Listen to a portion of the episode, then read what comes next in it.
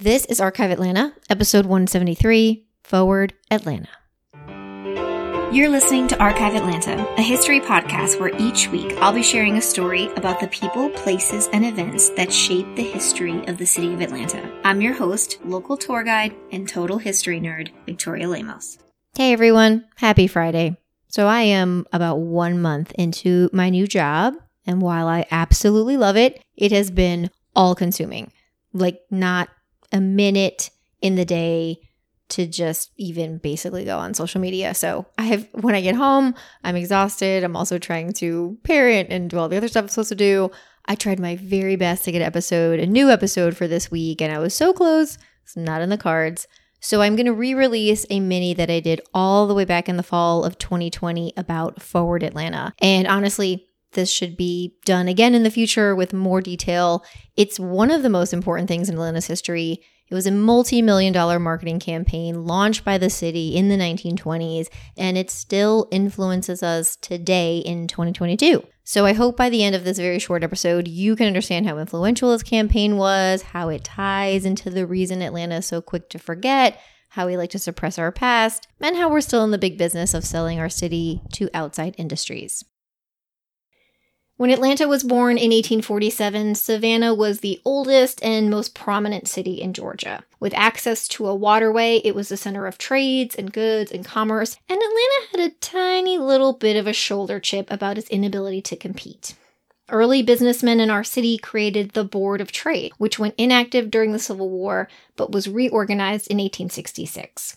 The small group of men met in George Jack's confectionery on Whitehall Street, and they adopted a constitution and the board worked to protect Atlanta's business interests and businessmen. So they did things like fight against unfair railroad tariffs or, you know, just generally try to sell the city.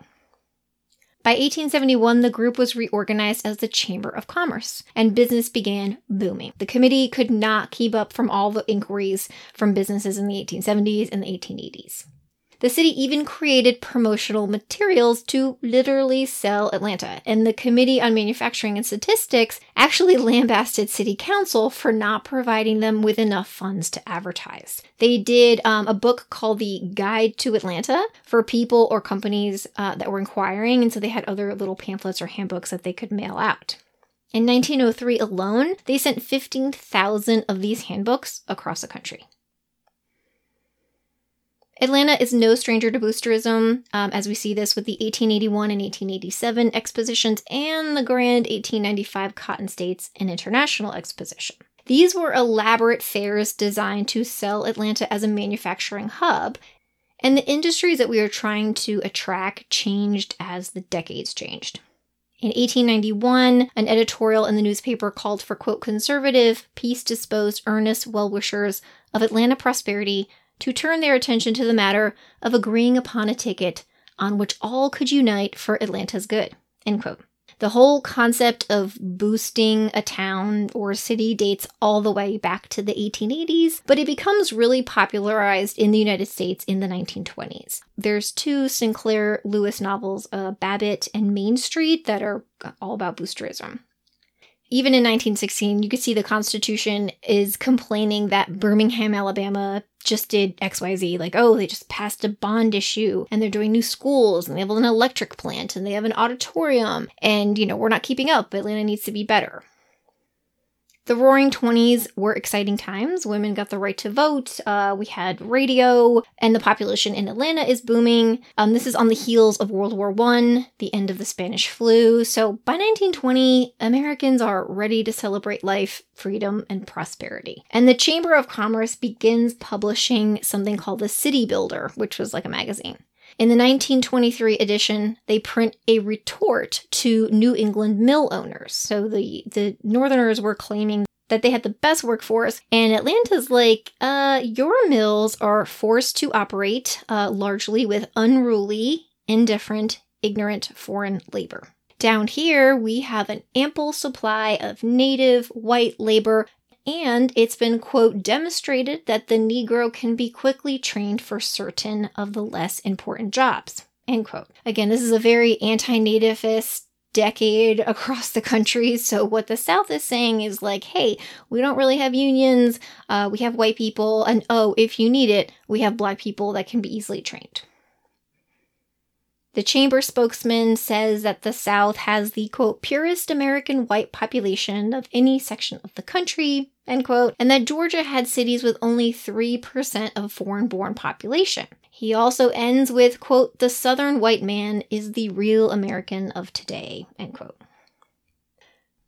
Between 1925 and 1929, the official Forward Atlanta campaign kicks off. And so the city enacts a $1 million program to sell the city. Atlanta could be the home for your manufacturing operation. You know, down south, we have a great labor force, low taxes, and guess what? All of those old Civil War Southern stereotypes, those are not Atlanta.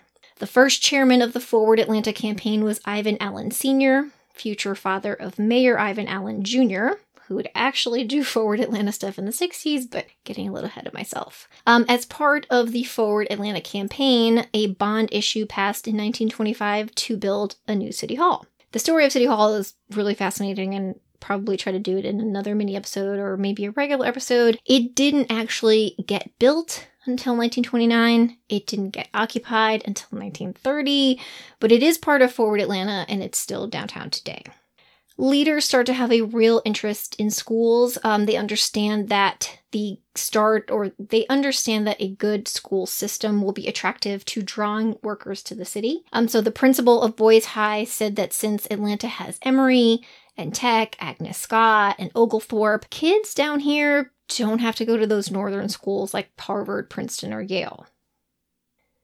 Just one year into the campaign, the city touts 169 firms or companies that have moved to Atlanta.